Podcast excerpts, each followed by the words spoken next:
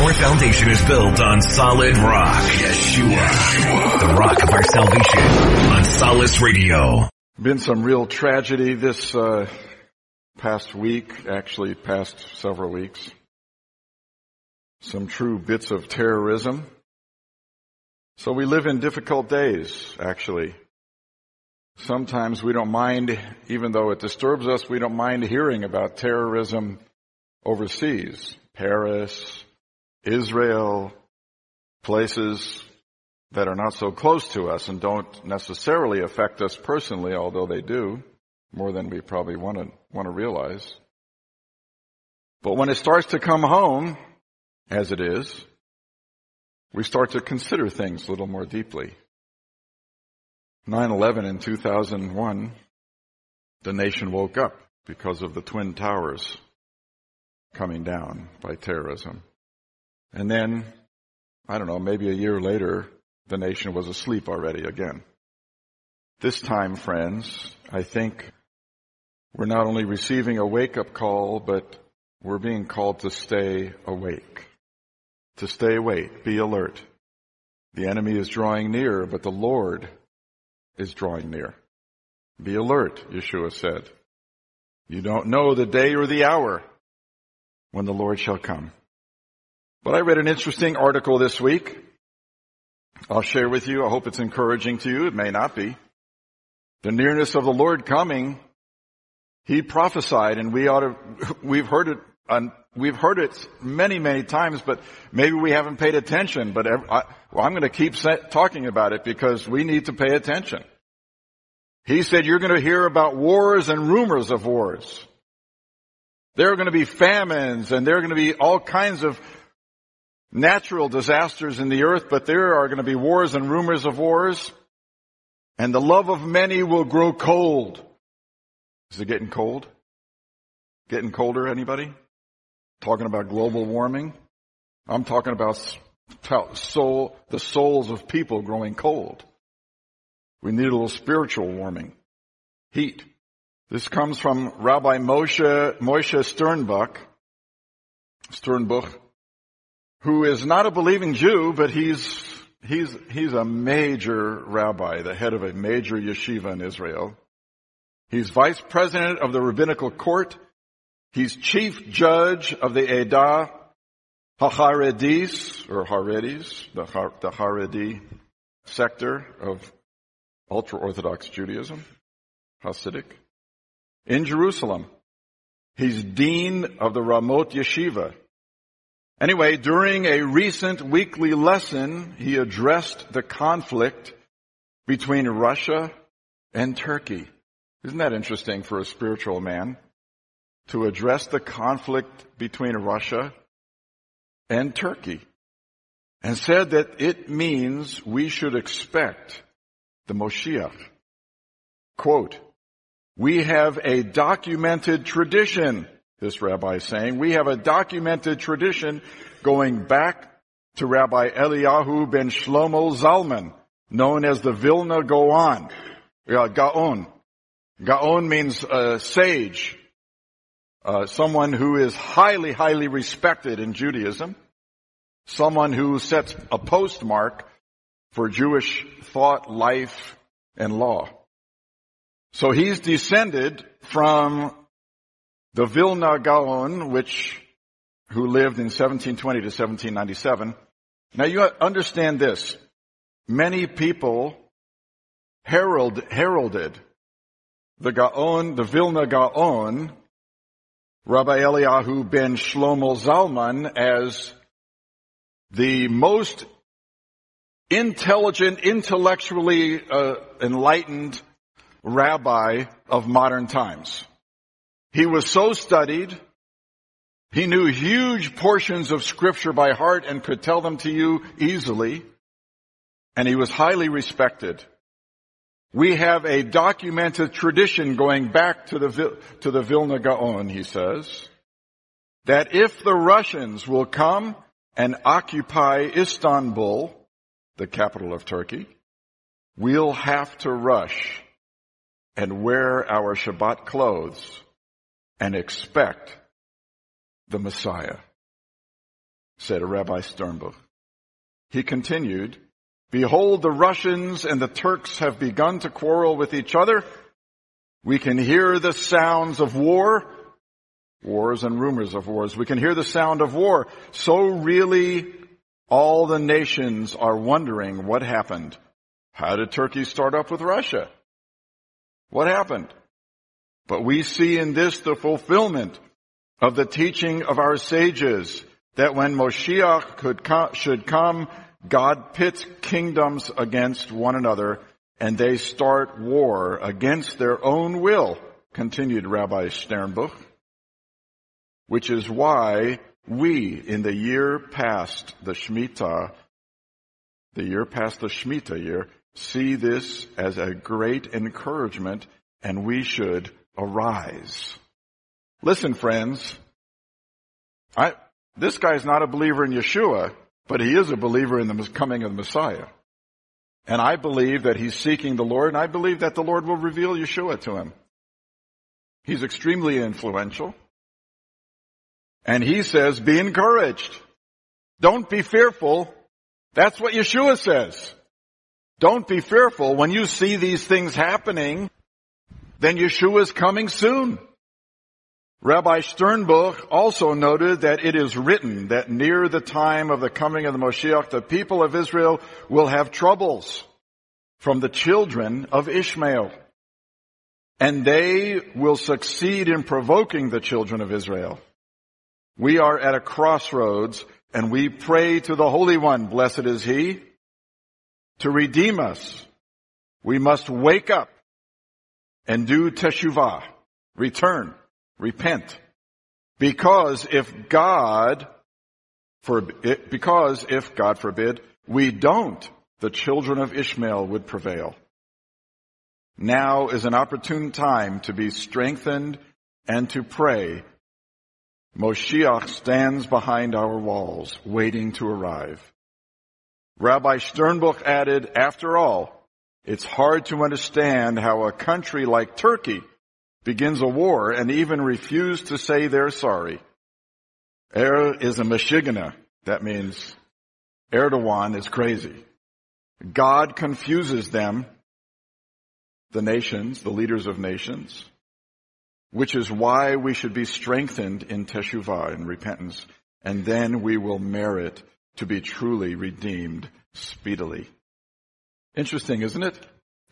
This is coming this has, be, this has be, this already started to come out of Israel voices like this, but here is another loud voice saying the Messiah is at our doorstep. And here's the sign. Now he picks a sign, interestingly enough, of a nation, Turkey, that happens to be mentioned in Ezekiel chapter 37 and 38. But he's saying, why would someone like Turkey Okay, there's some arrogance there. You know, they are stronger than some of the smaller nations. But why would they pick on Russia? Russia is, compared to Turkey, is a Goliath. And he's saying because the leadership of the nations now, they're being confused and they're going to do things that are against their own will and, and right judgment to provoke what I would say is the fulfillment of Yeshua prophesied wars and rumors of wars, that is, nations going against nations, because the Mashiach is soon coming. Interesting enough, isn't it? Actually, kind of fits with the theme of Hanukkah. Hanukkah is a, is, is another holiday where we could easily say, they tried to kill us, God defeated them, let's eat.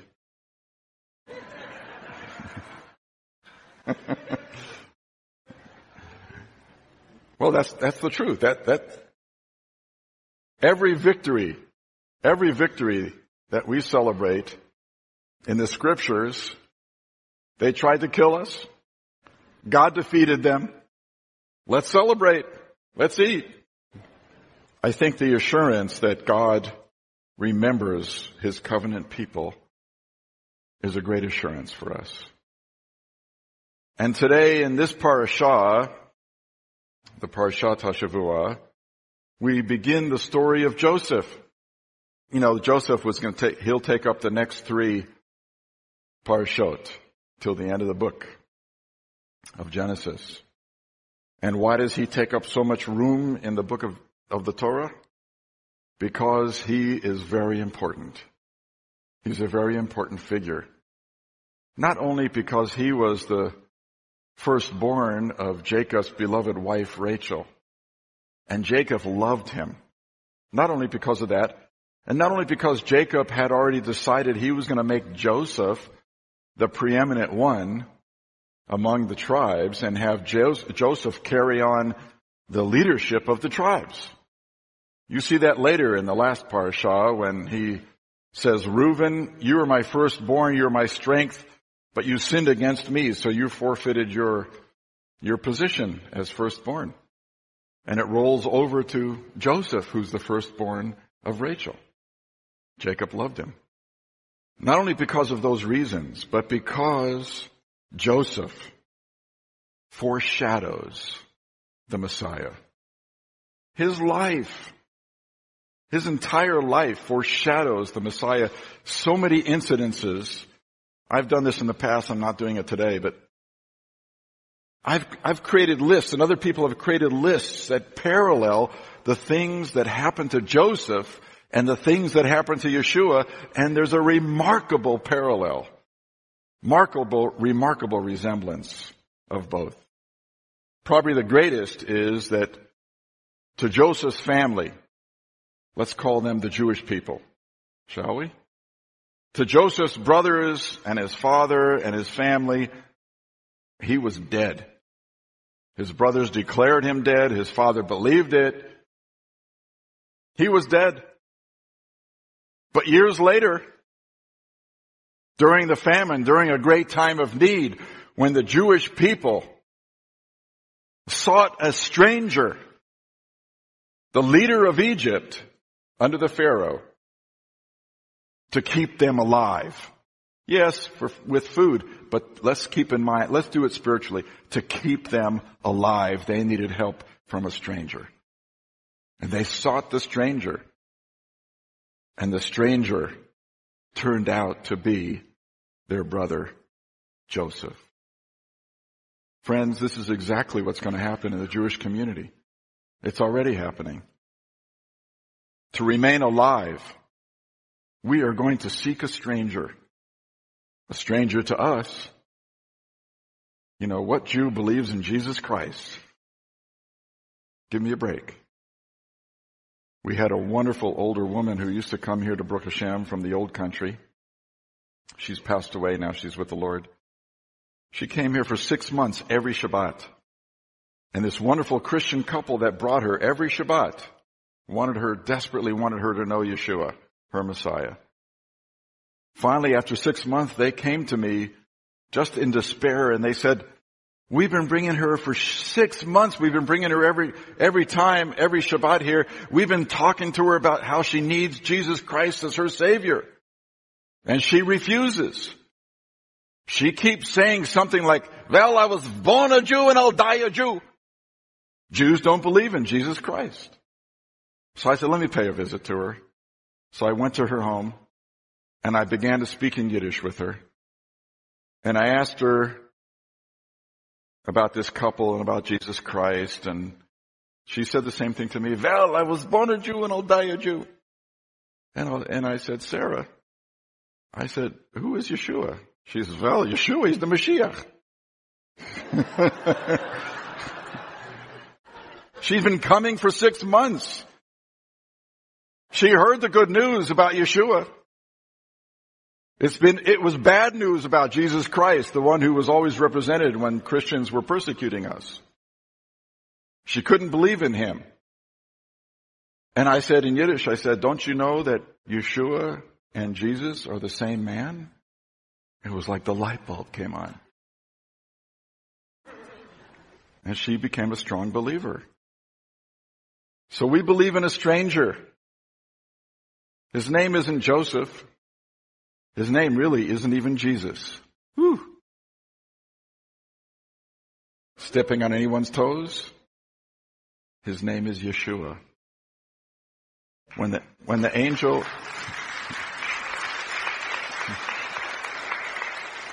when the angel Gabriel came and told Miriam, Yeshua's mother, told Miriam, you're going to be, you're going to be pregnant with a son and you're going to name him. He didn't say, what would you like to name him? You're going to name him Yeshua because he will save his people from their sin. Yeshua means salvation. Why wouldn't he be named Yeshua? So the story of Joseph that I'm about to share with you is the beginning of the story. The end of the story is he ended up saving Israel and bringing life to his own Jewish people. So many Gentiles already believed in him in Egypt. He saved so, the lives of so many Gentiles and so many nations. They already believed in him. It was coming for his brothers, and it did come. That's the end of the story. Okay, you don't have to read the rest of Genesis anymore. But let's take a look at this because I want to continue our series called Building Character. This is the sixth message on this theme. And I want to focus in today on homegrown conspiracy. Anybody like conspiracy theories? Oh yeah. The thing, the, the trouble I have about conspiracy theories is they're cover-ups for the truth. No, you didn't get that joke. That was a conspiracy theory. Thank you. You're slow today. Homegrown conspiracy. Based on Joseph and his relationship with his brothers. From, of course, our, our portion Vayeshev. Genesis 37 through 40. Here we go. Just because I'm paranoid doesn't mean someone's not trying to kill me. Anybody need to go to the paranoia clinic? There's a conspiracy theory discussion group that meets at 2 p.m. right after service. Let's talk about Joseph and his brothers. I don't want to make this too lengthy, but I do want to share it with you. Now Israel loved Joseph, loved Joseph the most of all his children, and he made him a special coat David Stern translated as a long sleeved coat. Others translated as a multicolored coat, a many colored coat. Let's just call it a special coat. Probably a coat of some measure of recognition of taking over the line of the tribes of Jacob, the line of Israel. Probably a designation that this young boy at 17 years old was recognized by his father, by Jacob, by Israel, as the, as the one who would take over the leadership of the tribes, and his brothers were unhappy. Now Jacob lived Vayeshev in the land where his father had sojourned in the land of Canaan. These are the records of the generations of Jacob, Joseph. These are the records. Why didn't he just say the record? This is the history of the line of Jacob, Joseph. Joseph, when he was 17 years old, was pasturing the flock with his brothers while he was still a youth, along with the sons of Bilhah and the sons of Zilpah, his father's wives, and Joseph brought back a bad report about them to their father. He's a snitch. I don't know, would you call him a brown noser with his father? Brought back a bad report. His brothers didn't like it. His father loved it. What do we do? What do we say when we know someone's doing wrong and we report it? That person who did wrong hates us for it. The person who needed to hear the report loves us for it. I needed to know that. Most of us are faced with that sort of dilemma at times. Now Israel loved Joseph more than all his sons because he was the son of his old age and he made him a varicolored tunic or a long sleeved coat. And his brothers saw that their father loved him more than all his brothers, and so they hated him and could not speak to him on friendly terms. I know that each of us has experienced this. You sense a change in someone's attitude even when they speak to us or speak to you or speak to me. Something's, something's off. Something's not right anymore. Well, most people who expound on these passages start to focus in on, well, this is what happens when a father shows deference to one child over the other. This is what happens when you love one kid more than you love the others. The others feel rejected and displaced. And so the focus becomes a little bit psychological. Well, I'm sure that's part of what happened here. And his brothers hated him for it. Then Joseph had a dream. Ah, the dreamer. Was Joseph a dreamer who inflamed hatred and jealousy among his brothers? All right, look. The scripture already tells us his brothers hated him because his father loved him more. It doesn't say anything about what he had done so far to offend his brothers other than bring a bad report, which is bad enough. And his father loved him for it and loved him more than his brothers, and they hated Joseph. But now Joseph has a couple of dreams. What are the dreams? Well, all of his family is going to bow down to him. Basically, in a nutshell. You know, here's this youngest kid, the 17 year old, all the brothers older than him. They're all going to bow down. Even his father and mother are going to bow down to him in his dreams. And these brothers are simply outraged. In fact, the scripture here in this portion says they hated him even more. Okay, what could he have done? He, look, maybe he could have kept the dreams to himself and prayed. He had just had to tell his brother his dreams, brothers. You know, hey, all you guys, you're going to bow down to me. Joseph was a good boy. I'm not saying anything negative about Joseph other than did he provoke his brothers to hate him even more? Sounds like it. Not every prophecy is supposed to be spoken. Not every dream is supposed to be revealed. Sometimes we know something about someone because God has shared it with us and we, instead of beginning to pray, we immediately go and talk. We had that happen at Baruch Hashem years ago. A dear friend of mine and a brother who I had invited to speak gave a wonderful message, but afterwards we had a little lunch where he began to prophesy and he prophesied over this one couple. He didn't know the couple, I did. I felt his prophecy was at the very least off, but at the very minimum I thought he should have kept it to himself and maybe just told me to pray or something. But he told it to this couple. And you know, some people, when they get prophetic words, they take it as gospel and they just act on it immediately. Some prophetic words, you have to wait and see what happens the next step before you act upon them. Some prophetic words aren't even true. Anyway, he, he, he gave this couple this prophetic word, how God would prosper them, raise them up into ministry, etc., etc. And they would be greatly used of the Lord. Well, they acted on it right away.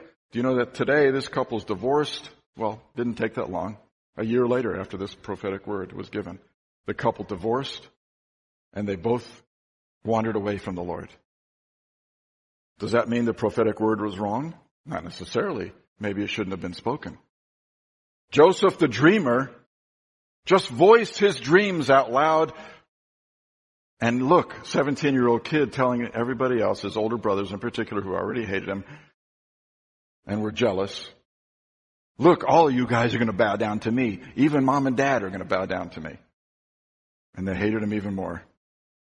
It all began with the hatred that was born out of Jacob's extra love.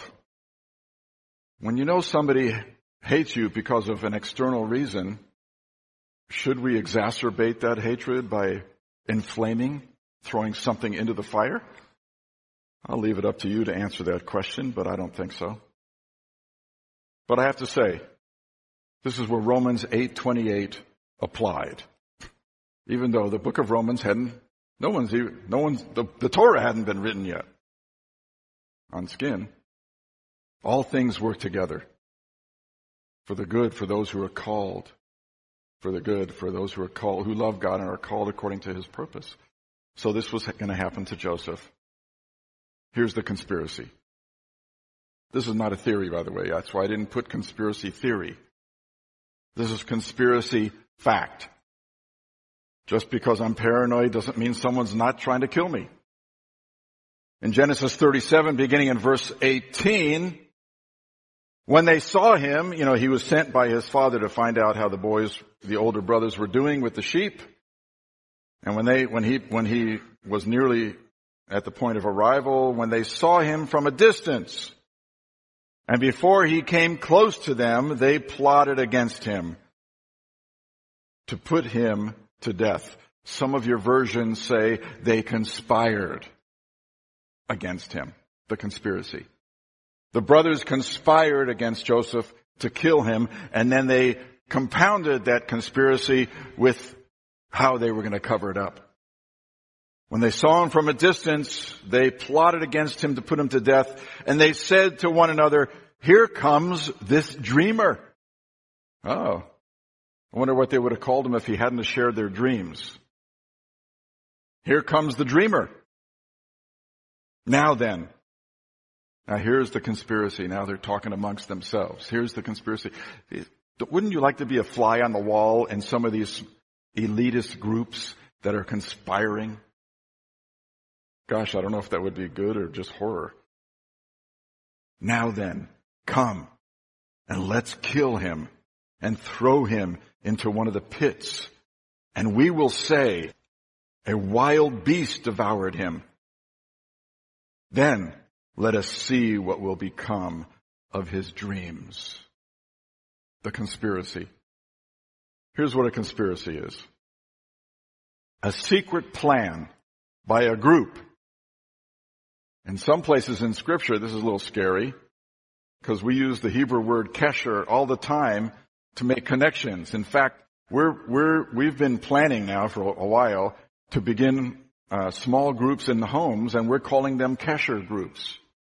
So I'm giving you something that sounds a little scary, but most Hebrew, many Hebrew words can be used in two different ways. This is a bad way. There are groups who gather together in some places in Hebrew called kesher, who plot evil, something harmful, something unlawful, plotting evil. So a conspiracy is a secret plan by a group to do something unlawful or harmful. Here's one. Here are a couple of them actually. In 2 Samuel 15:12, you have Absalom or Avshalom gathering with other elitist part of his group saying, how are we going to overthrow my father David? King David. They were conspiring against King David. And actually their conspiracy ended up working to a point. In the end, Absalom was killed. King David regained his throne. In Matthew 26, 14 through 16, we find Yehuda or Judas Iscariot, if you will, Judah from the Krayot, conspiring with some of the priests and some of the leaders in the temple, saying, I know you want, you know, you want to kill Yeshua. Well, I'll tell you what, for a price, I'll turn him over to you. This was the conspiracy.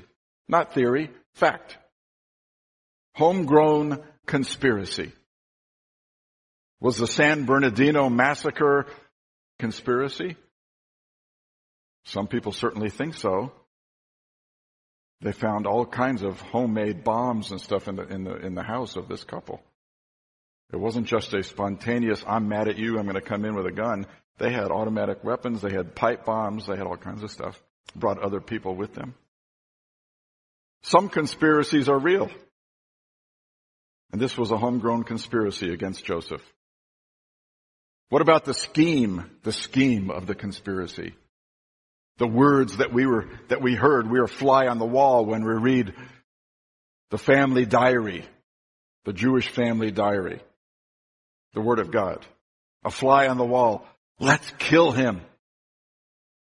And then we'll say some wild animal got him.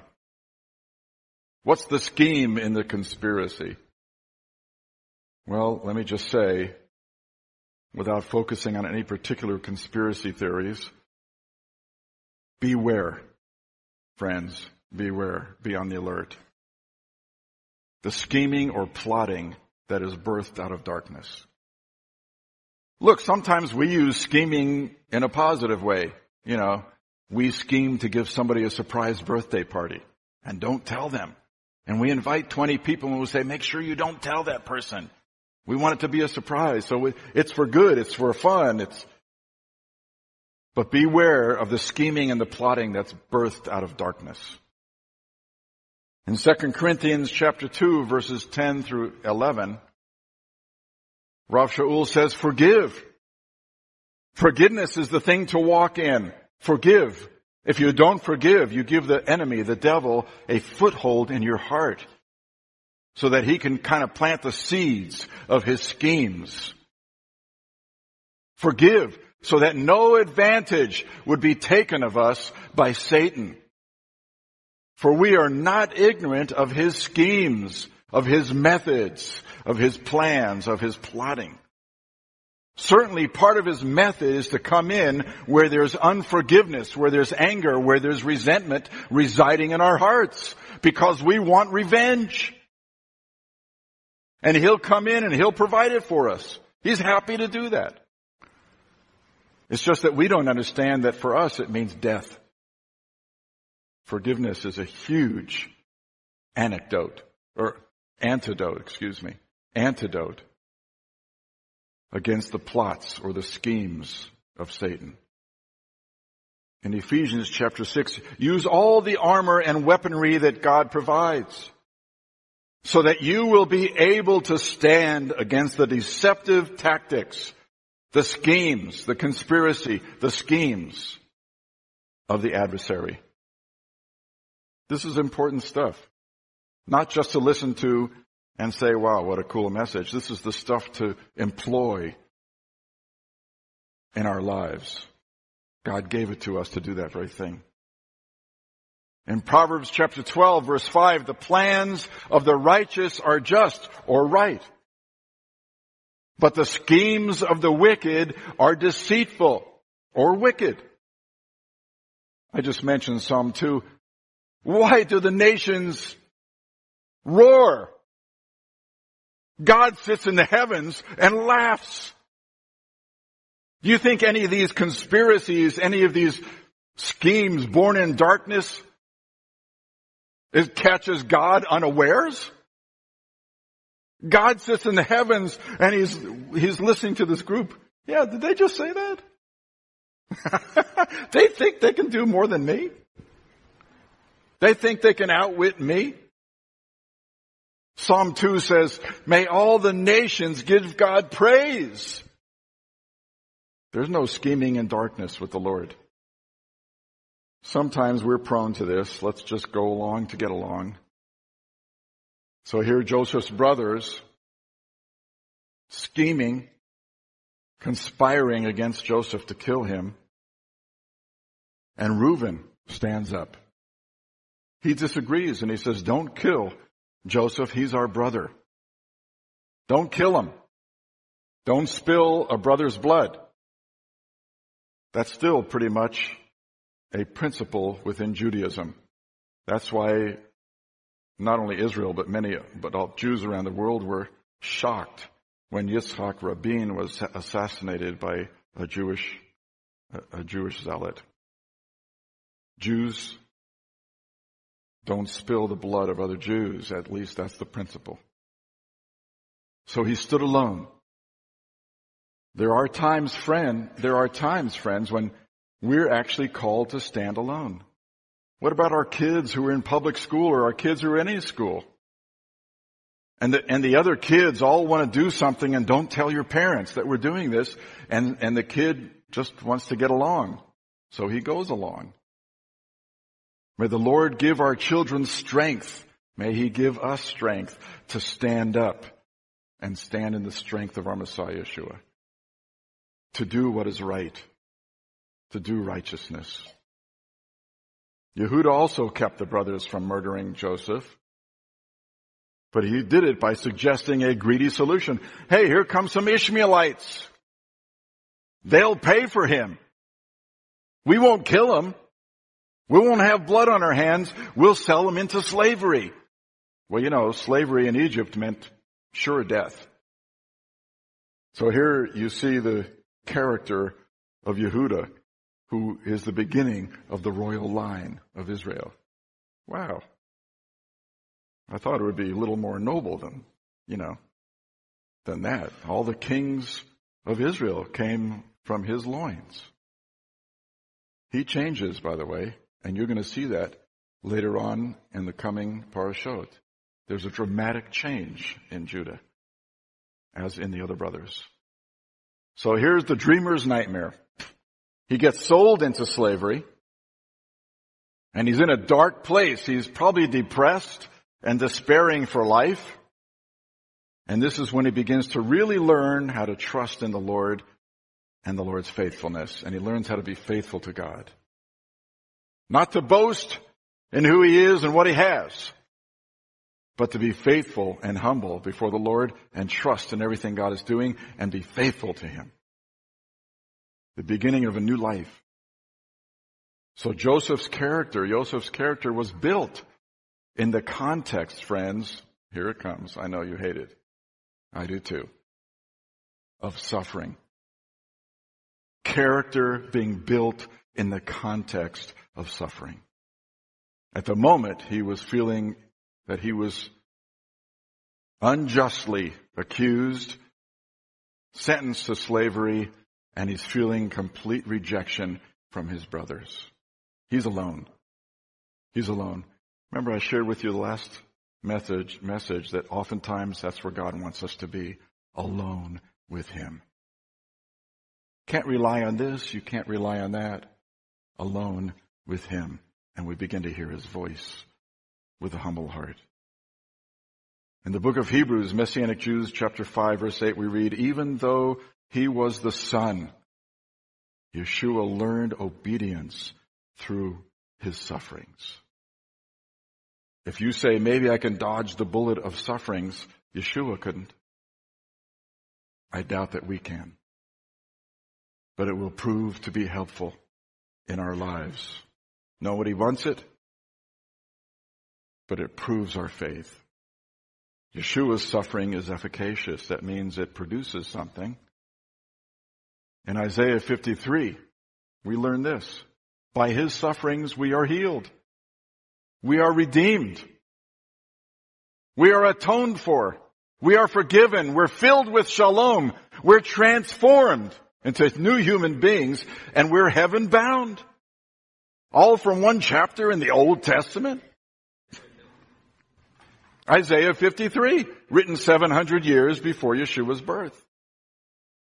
In Acts chapter 17 verse 3, in the synagogue, Shaul was explaining that the Messiah had to suffer and rise again from the dead. And that this Yeshua is the Messiah. That's all we need to do when we're confronted. We just explain. The Messiah had to suffer like Joseph. God raised him to, from the dead. And he's the Mashiach and gives us life. He saves us. Atones for us, redeems us, gives us healing, peace in our hearts, and a great expectation for the future.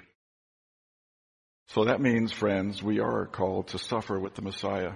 Listen to this, 1 Peter chapter 1 verses 3 through 9. Listen to it. I'm not going to, I'm not going to stop to give explanations, but I just want you to listen to Kepha's words.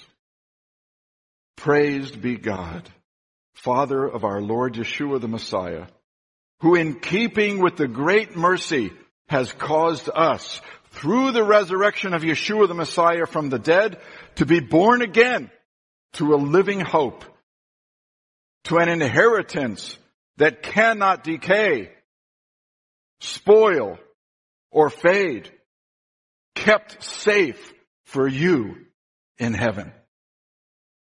Meanwhile, through trusting, through faith, You are being protected by God's power for a deliverance ready to be revealed at the last time. Rejoice in this.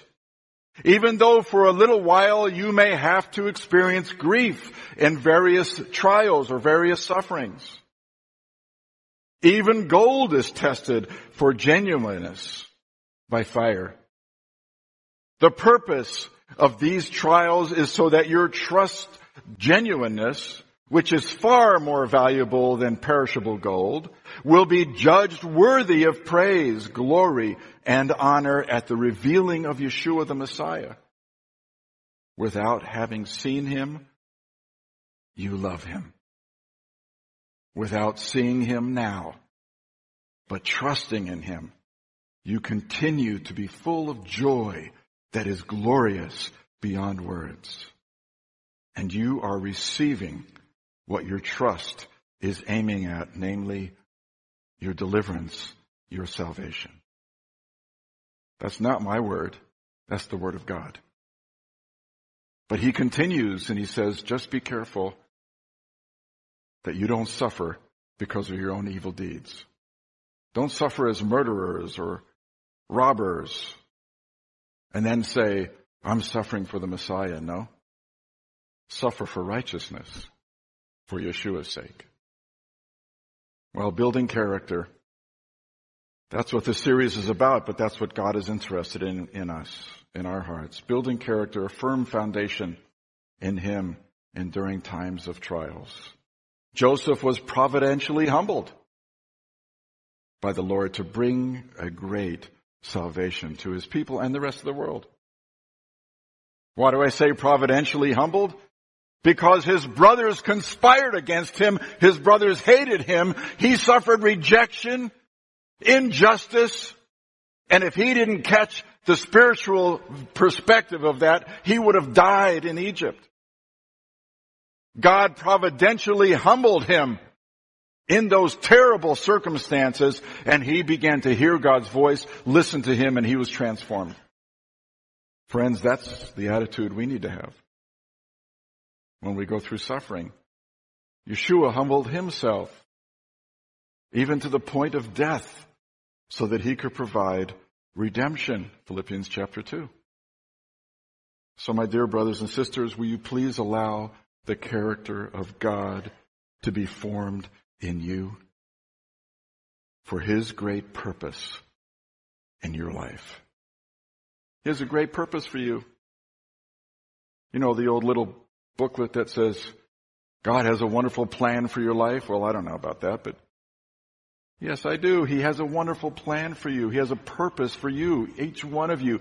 Even if you say, I'm not worthy, Yeshua is worthy. Invite him into your heart. It makes you worthy. God is not interested in using us in our flesh. He's interested in, in using us in Yeshua. He knows that his purpose will be accomplished. Adonenu, we bless you and we thank you for your grace and mercy in our Messiah Yeshua. Thank you, Lord, for desiring to build character, the character of God, your character in us, making us more and more like Yeshua. Thank you, Lord. We bless you. B'Shem Yeshua. Amen. Adonai bless you and keep you. Lord make his face shine on you and be gracious to you. Adonai lift up his countenance upon you and give you peace. Yivarech Adonai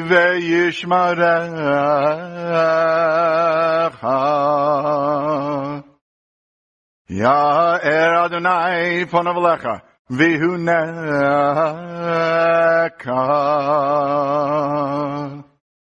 Yisa Adonai lecha ve'asem lecha Shalom.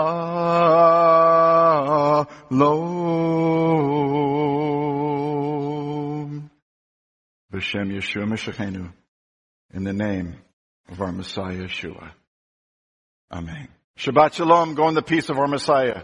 God bless you.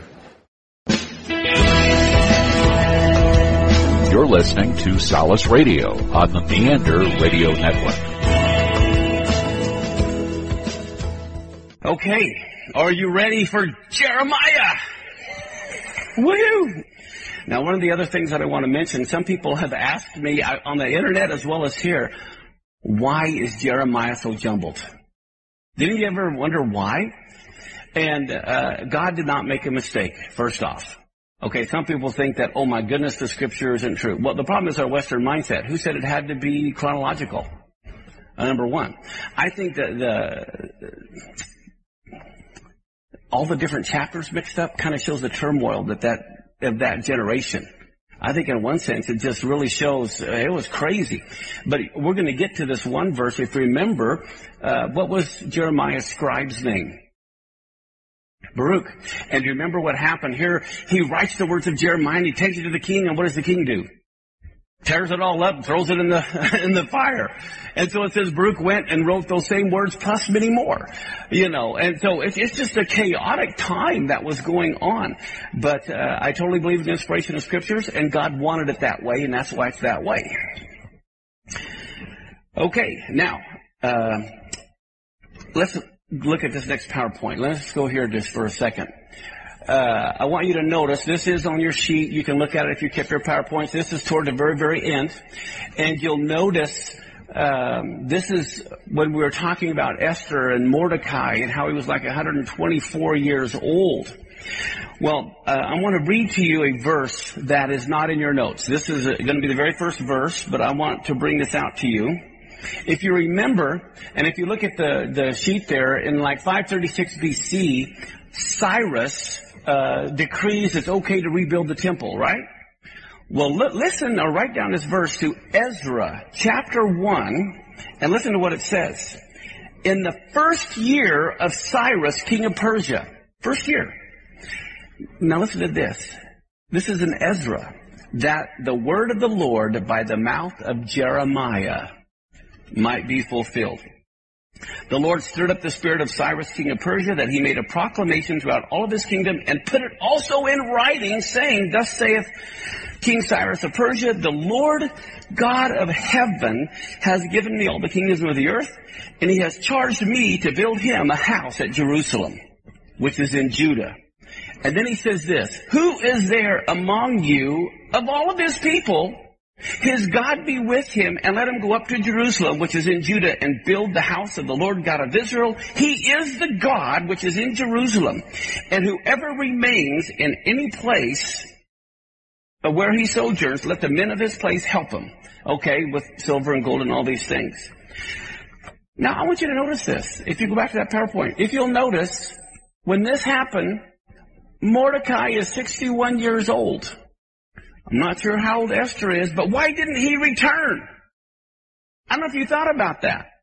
He's, he stays in Persia for another 60 years.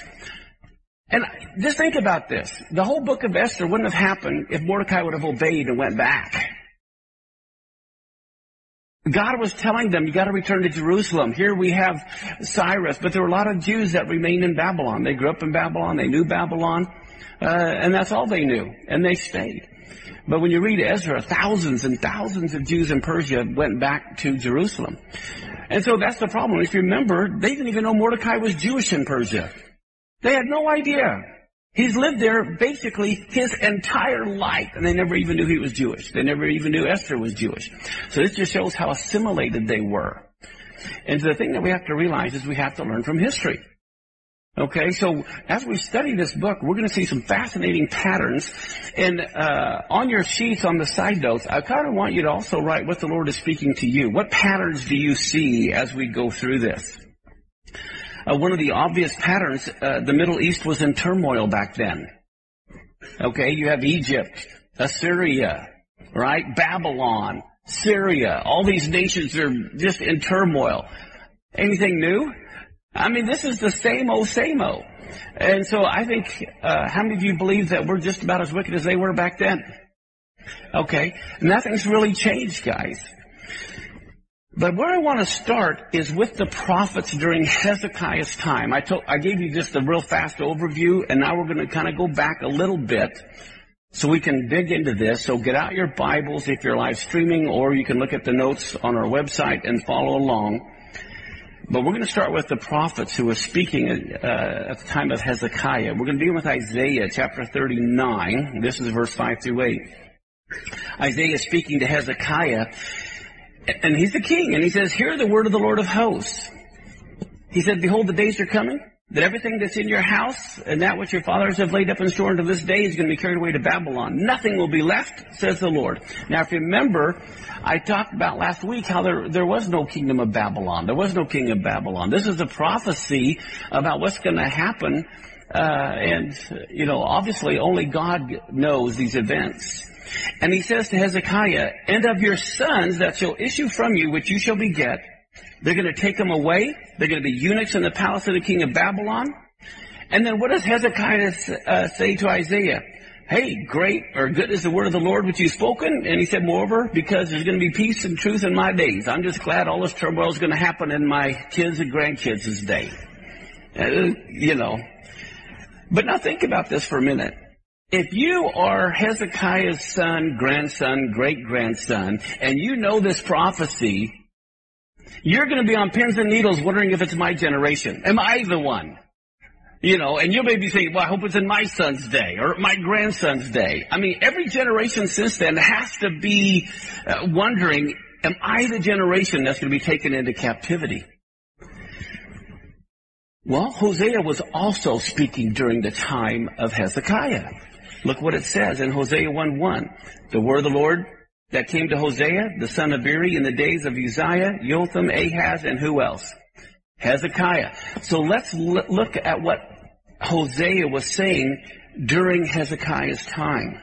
In verse 2, it says, the beginning of the word of the Lord by Hosea. And the Lord said to Hosea, Go take a wife of whoredoms and children of whoredoms, for the land has committed great whoredom in departing from the Lord. So right here, if you if you've read the book of Hosea, you know it all. It's all about adultery. And that's what Israel has been doing. They've been committing adultery and forsaking the Lord, forgetting the Lord, uh, going to the other pagan nations, serving their gods. And so we see this is happening during Hezekiah's time. Look at chapter 4, verse 1 and 2.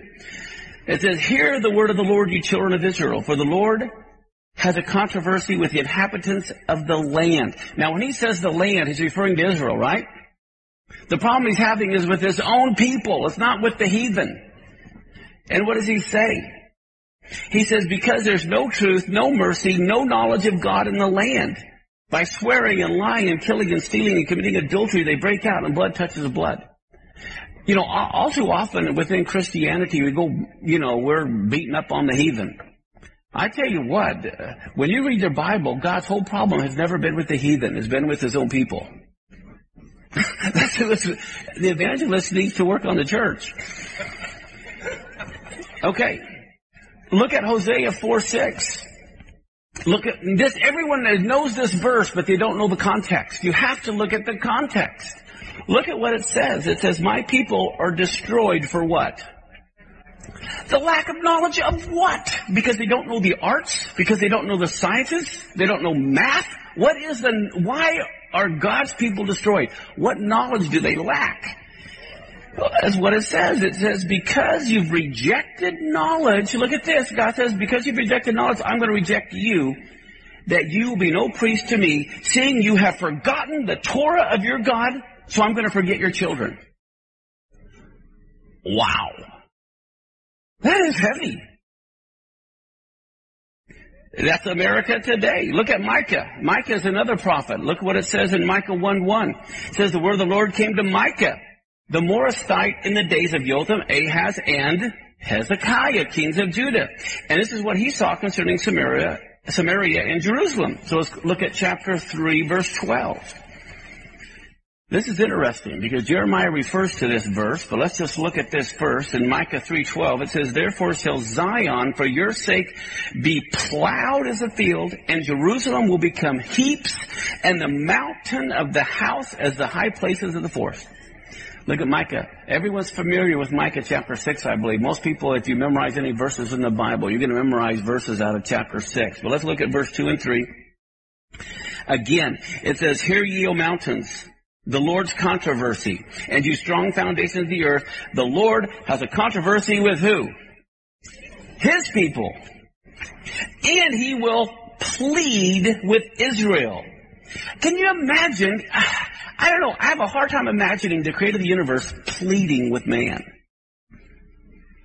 And he's pleading with us because he's a father who loves us. I mean, this is so incredible. And what does he say?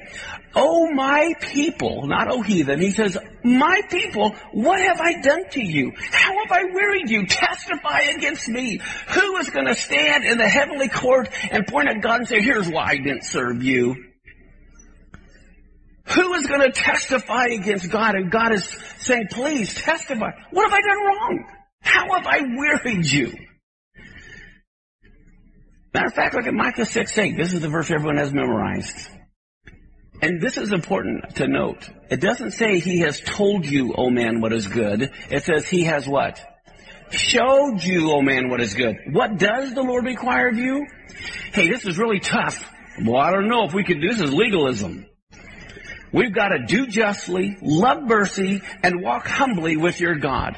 One of the most amazing things about this verse uh, how many of you know that we serve a humble God? I mean, if anyone has a right to be proud, it'd be God. And yet it doesn't say, walk humbly before me. It says, no, walk humbly with your God. We have a humble God. So here we have this humble God, the creator of the universe, that wants to walk with us, and man, his pride is standing up next to this humble God and says, well, I don't know, let me think about it. I mean, this is just astounding. But let's go back to Jeremiah 26, 1 through 8 for just a minute. It's not where I want to begin per se, but I want, I want you to catch this. Here we see it's the beginning of the reign of Jehoiakim. So this is a little ways, you know, past even Josiah's reign, or right at the end of his reign, as a matter of fact. It says, the son of Josiah, king of Judah, came this word from the Lord. So this is right after Hezekiah dies. If you remember, Jehoiakim is taken off to Egypt. He's only ruled three months. Jehoiakim has been put in charge. And the word of the Lord comes saying, stand in the court of the Lord's house and speak to all the cities of Judah which come to worship in the Lord's house. All the words I command you to speak unto them and diminish not a word. If so, be, they will hearken and turn every man from his evil way, that I may repent me of the evil. God is saying, I will repent of the evil that I have coming, which I purpose to do unto them because of the evil of their doings. And this is what I want you to tell them. Thus saith the Lord, if you will not hearken to me to walk in my Torah, which I have set before you, you see at this time, they discovered the Torah scroll.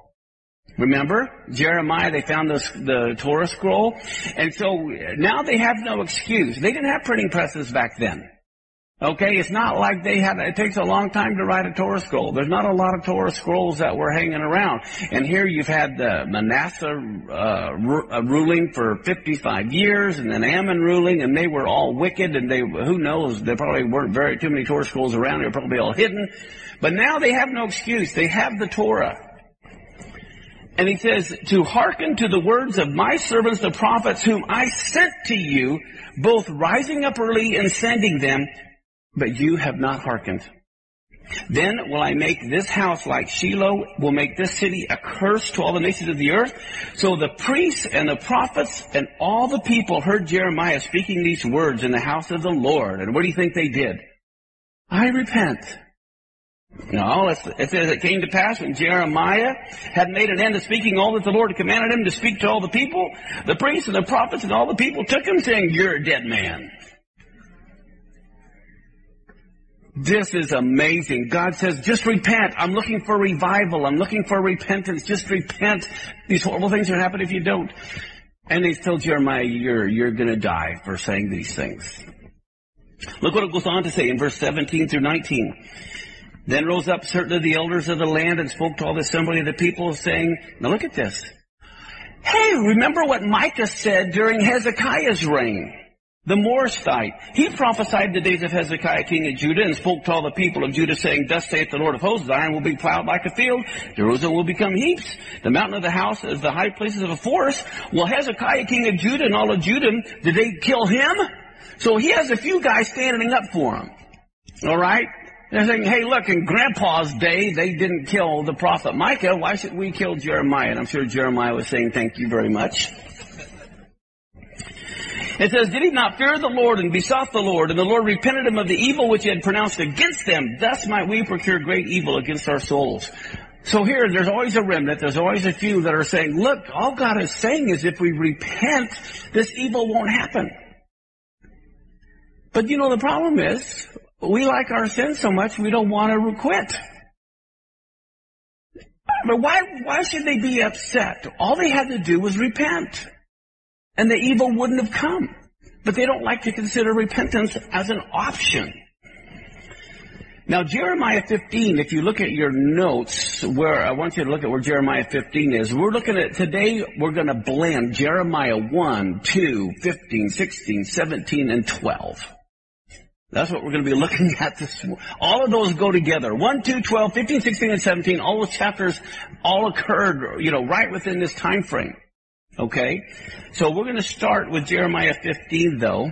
This is when Jeremiah is beginning to uh, hear from the Lord. And it says in Jeremiah 15, 1 through 4, the Lord said to me, Guess what? Even though Moses and Samuel stood before me, yet my mind could not be toward this people. Cast them out of my sight, let them go forth. And it'll come to pass if they say unto you, well, where are we going to go? I want you to tell them, thus saith the Lord. Those that are for death to death, those for the sword to the sword, those are for the famine to famine, those that are for the captivity to the captivity. And I will point over them four kinds, says the Lord that you get the sword to slay, the dogs to tear, the fowls of heaven, and the beasts of the earth to devour and to destroy. and I will cause them to be removed into all the kingdoms of the earth because of Manasseh, the son of Hezekiah, king of Judah, for that which he did in Jerusalem. Okay, now if I was Josiah, Manasseh was my grandpa. Okay, think about this. King Josiah is hearing Jeremiah say this about how bad his grandpa was. Okay? And they're both young men. Josiah's king. He's hearing Jeremiah bring all of these, uh, and this is before they find the Torah scroll. Okay? This is before. If you'll notice on your sheet, uh, the reforms have just begun. And it was the 13th year, the 12th year of, of uh, Josiah, the reforms are beginning, and then in the 13th year of Josiah, Jeremiah begins prophesying. They don't find the Torah scroll until the 18th year. Alright? And so all of a sudden Josiah is hearing all of these horrible things and Josiah is probably thinking, oh great, I'm the one that's going to have all these horrible things happen. but let's look at Zephaniah. Zephaniah is also prophesying at this time. And look at what he says in chapter 1, 1 through 6. And he's a contemporary of Josiah, not Hezekiah. He's a contemporary of Josiah. And look what he says. It says, the word of the Lord which came to Zephaniah, the son of Cushi, the son of Gedaliah, the son of Amariah, the son of Hezekiah, when? In the days of Josiah, the son of Amon, king of Judah. And listen to what Josiah hears Zephaniah say. He says this, I'm going to utterly consume everything from the face of the land, says the Lord. I'm going to consume man and beast. I will consume the birds of the heavens, the fish of the sea, the stumbling blocks along with the wicked. I'm going to cut off man from the face of the land, says the Lord. I will stretch out my hand against Judah, against all the inhabitants of Jerusalem. I will cut off every trace of Baal from this place, the names of all the idolatrous priests, with the pagan priests, those who worship the host of heaven on the housetops, those who worship and swear oaths by the Lord, but who also swore by Milcom, those who have turned back from following the Lord, and they've not sought the Lord nor inquired of him. I don't know, but if, if I was around hearing that, I'd immediately start repenting and start inquiring of the Lord. How about you? Well, well, look at this. Now think about this. Do you think all of a sudden Josiah is kind of picking up steam? All right, we need to start doing something. If I don't want this to happen in my day, I better get involved because it sounds like it's coming down. Look at verse 7 and 8. It goes on to say, Be silent in the presence of the Lord, for the day of the Lord is at hand. For the Lord has prepared a sacrifice. He's invited his guests, and it shall be in the day of the Lord's sacrifice that I will punish the princes and the king's children and all such are clothed with strange apparel. Okay, now think about this. You know, I mean, if I was Josiah and I'm hearing this, gee, I'm the king. and it's, it's the king's kids. It's all of these princes as well. They're the ones that are going to be punished and all those that are clothed with strange apparel. Does it say God's going to punish the heathen or the king's kids and the princes and his own kids? That's what he's going to punish. And what does it mean to be clothed with strange apparel? Uh, this can also be translated as foreign apparel. In other words, people who have made covenant with the other nations. Okay? But, let's look at the Gospels now and listen to the Gospels and let's see if we can see a parallel. Look at Matthew 22. The kingdom of heaven. This is verse 2 through 13. The kingdom of heaven is likened to a certain king, which made a marriage for his son, and he sent forth his servants to call them that were bidden to the wedding. And what does it say? They would not come. See, this goes right back to Zephaniah. It says he's, a, he's prepared a sacrifice. He's invited his guests, right? And so here we see this king. He's, he's got a wedding for his son. And they don't want to come. And so it says he sent forth other servants saying, tell them which are bidden, behold, I prepared my dinner, my oxen, my fowlings are killed, and all things are ready. Come to the marriage. So his sacrifices are ready. Everything's ready. But what did they do? They made light of it and they went their own way. One to his farm, one to his merchandise, and the remnant took his servants and treated them spitefully, slew them. But what happens when the king hears of this? He was very angry. He went, he sent forth his armies and he destroyed the murderers and burned up their city. And then he said to his servants, the wedding is ready. They which were bidden are not worthy. Go into the highways. As many as you find, bid them to the marriage. So the servants went out to the highways, gathered together as many as they could find, both the bad and the good. Okay, first off, we don't clean them up and bring them to the Messiah. We just bring in the bad and the good. He's the one that cleans them. Okay? But look at what it says. The wedding was furnished with guests, and when the king came in to see the guests, he saw there a man which did not have on a wedding garment. And he said, Friend, how did you get in here without a wedding garment? Here you have someone who's come in clothed in strange apparel. This is, this is referring right back to Zephaniah 1, 7 and 8. Sacrifice has been made, the wedding is ready, they bid the guests, and now there's someone coming in strange apparel that God is going to judge. And here in Matthew, we see the same thing. This person didn't have on a wedding garment. He was speechless. And then said the king to the servants, bind him hand and foot, take him away, cast him into the outer darkness where there's going to be weeping and gnashing of teeth. Man, what is going on here? Well, one of the things that I have heard was that, uh, I mean, if you're the king, you're going to have a nice palace, everyone's going to be coming, and you don't want this poor person who just has tattered, you know, ripped, torn garments to come into the palace all tattered and torn, and so the king would supply garments for everybody that they could wear, and so that way when they came in, they all would look just fine. But this person says to the king, I don't want your garment. I want to come in my own garment. Think about that. People want to come in their own righteousness. They don't want God's righteousness. I want to come to the party, but I'm going to come in on my terms. I'm not going to come in on the king's terms.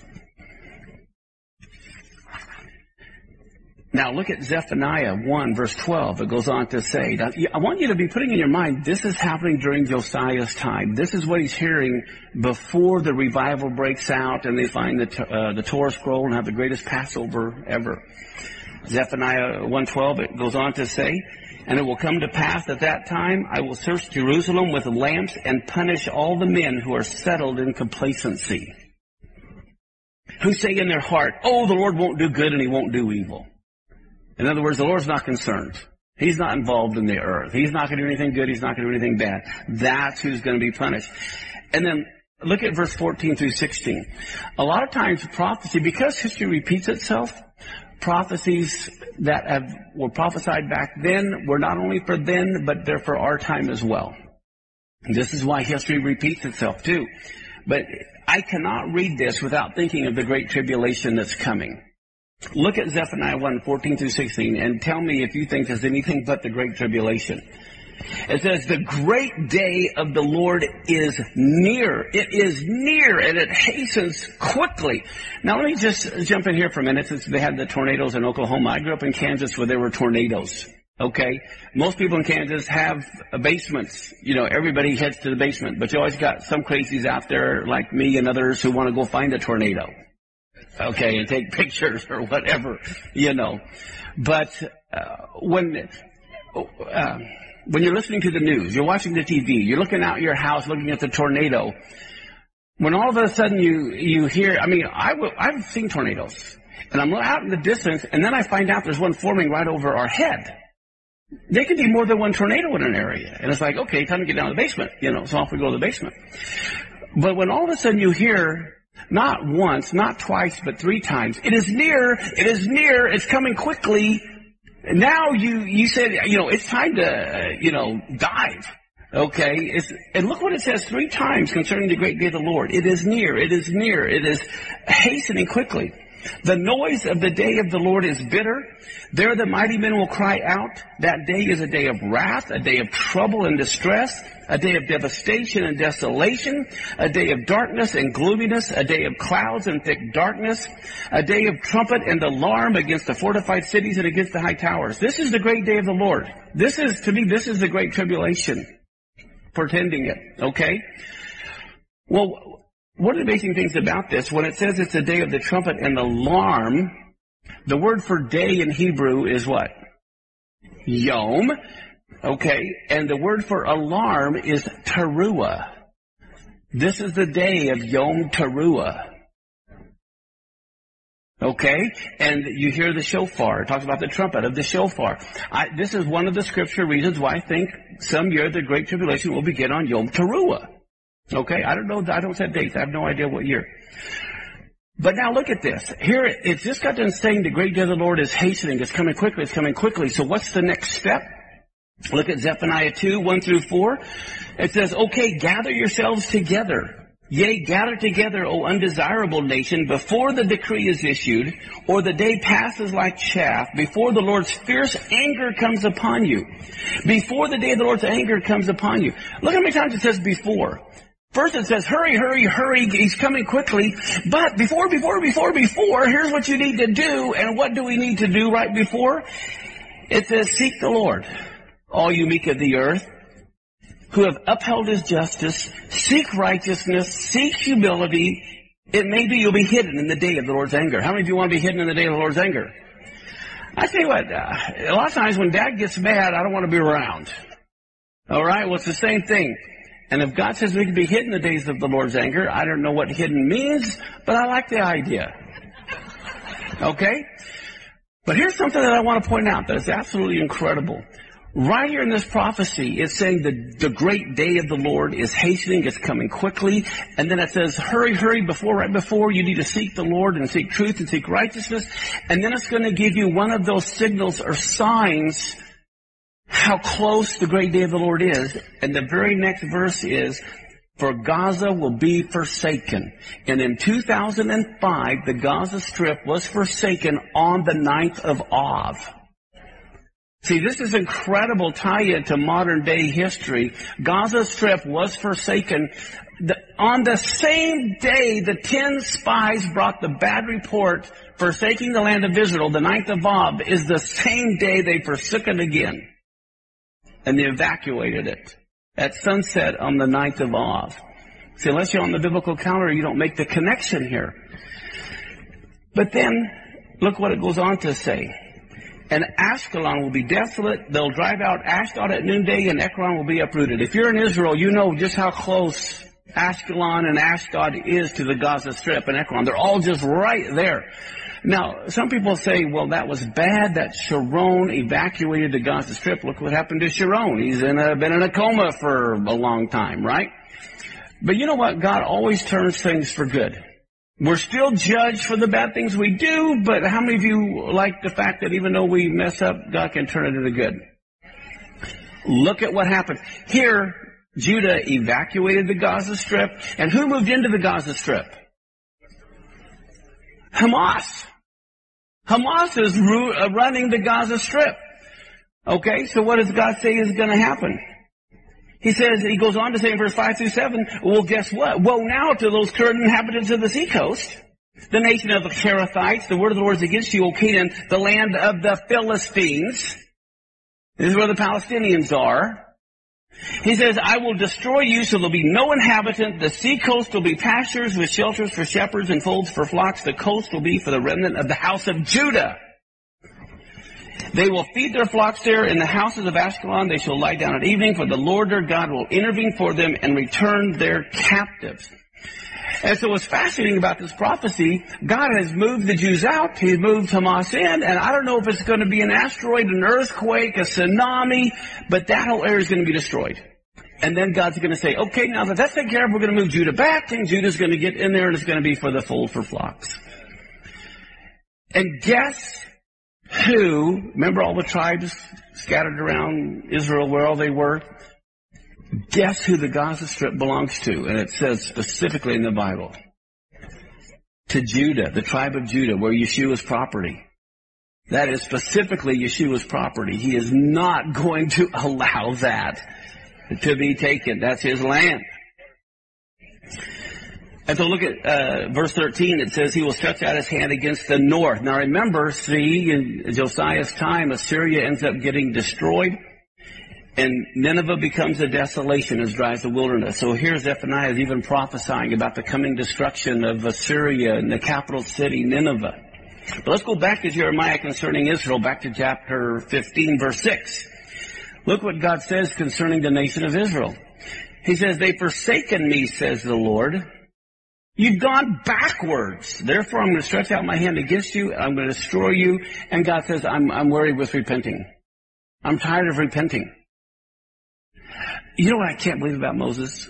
Moses had the gall to go up to God and say, God, repent. How many of us would have the gumption to go up to God and say, God, repent? He had a good relationship with God. But God, you know, God wants us to be bold like that when it comes concerning evil. You know, you say, God, you know, if there, like Abraham, if there be ten righteous, can you spare it? God is always looking for an intercessors. Look at verse 15 through 18 of Jeremiah 15. Look what Jeremiah says. He says, Oh Lord, you know, remember me. Don't destroy everybody. Remember I'm here. Please visit me. Revenge me of my persecutors. Take me not away in your long suffering. Know that for your sake I suffered rebuke. And then look what Jeremiah says. He says, your words were found and I did eat them. I can't help but think of the apostle John in Revelation, Ezekiel, taking the scroll and eating it. In Jeremiah, he says, I found your words and I ate them, and your word was unto me the joy and rejoicing of my heart, for I am called by your name, O Lord God of hosts. And look at what he says here. I sat not in the assembly of the mockers, nor rejoice. What verse do you think of when it talks about not seating, sitting uh, in the assembly of the scornful and the mockers? Watch how this unfolds as we go here. He says, I sat alone because of your hand, for you have filled me with indignation, which is my pain perpetual and my wound incurable, which refuses to be healed. Will you be altogether unto me as a liar and as waters that fail? This term, waters that fail, I've underlined because it's so highly significant. God is the fountain of living waters that will never fail. Watch, remember that phrase. Let's go back to chapter 15. Let's look at verse 20 and 21.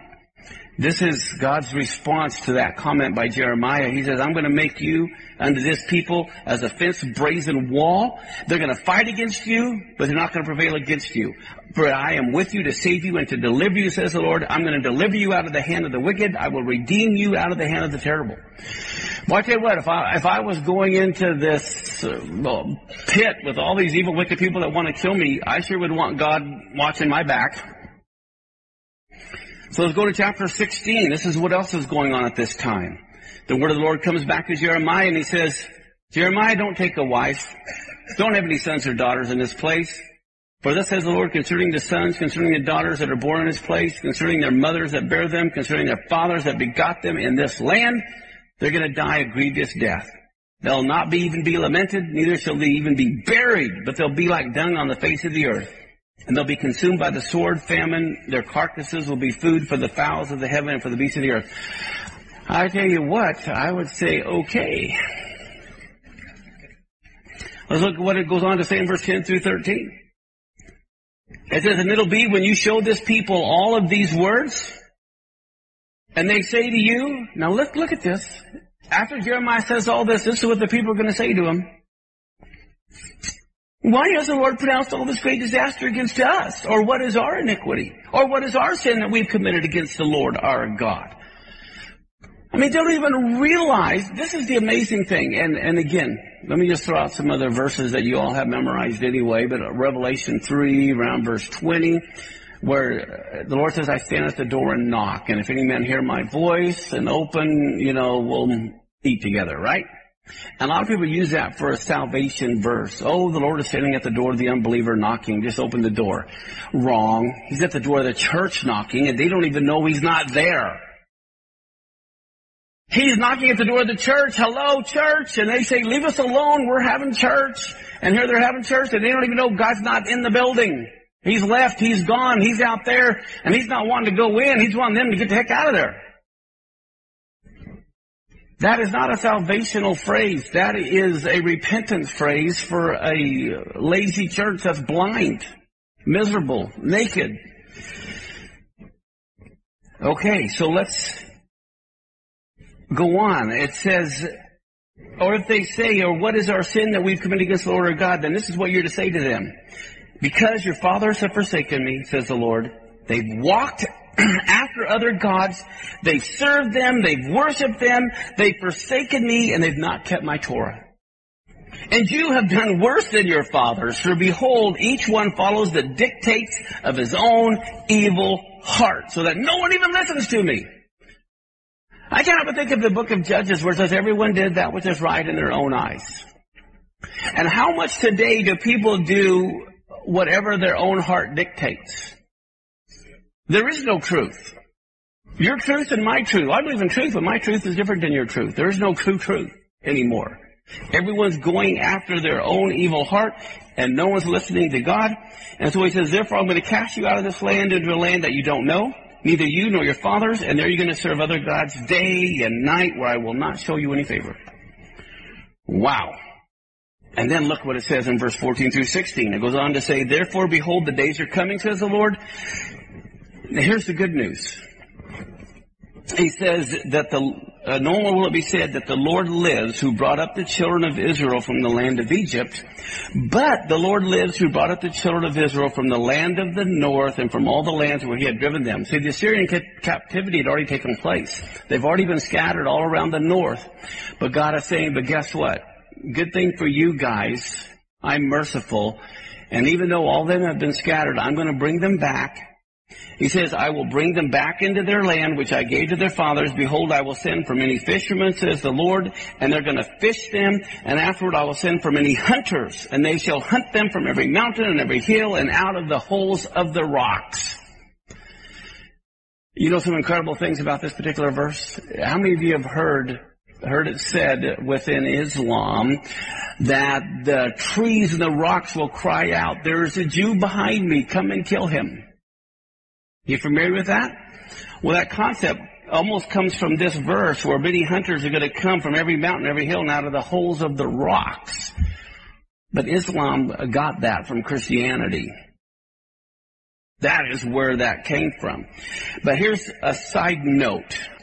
The, this is, I'm going to talk to you prophetically what's going to come, what I see happening now. I want to tie in today with this verse. Okay? Here's what I think has happened. God wants all the Jews in the land of Israel for the second coming.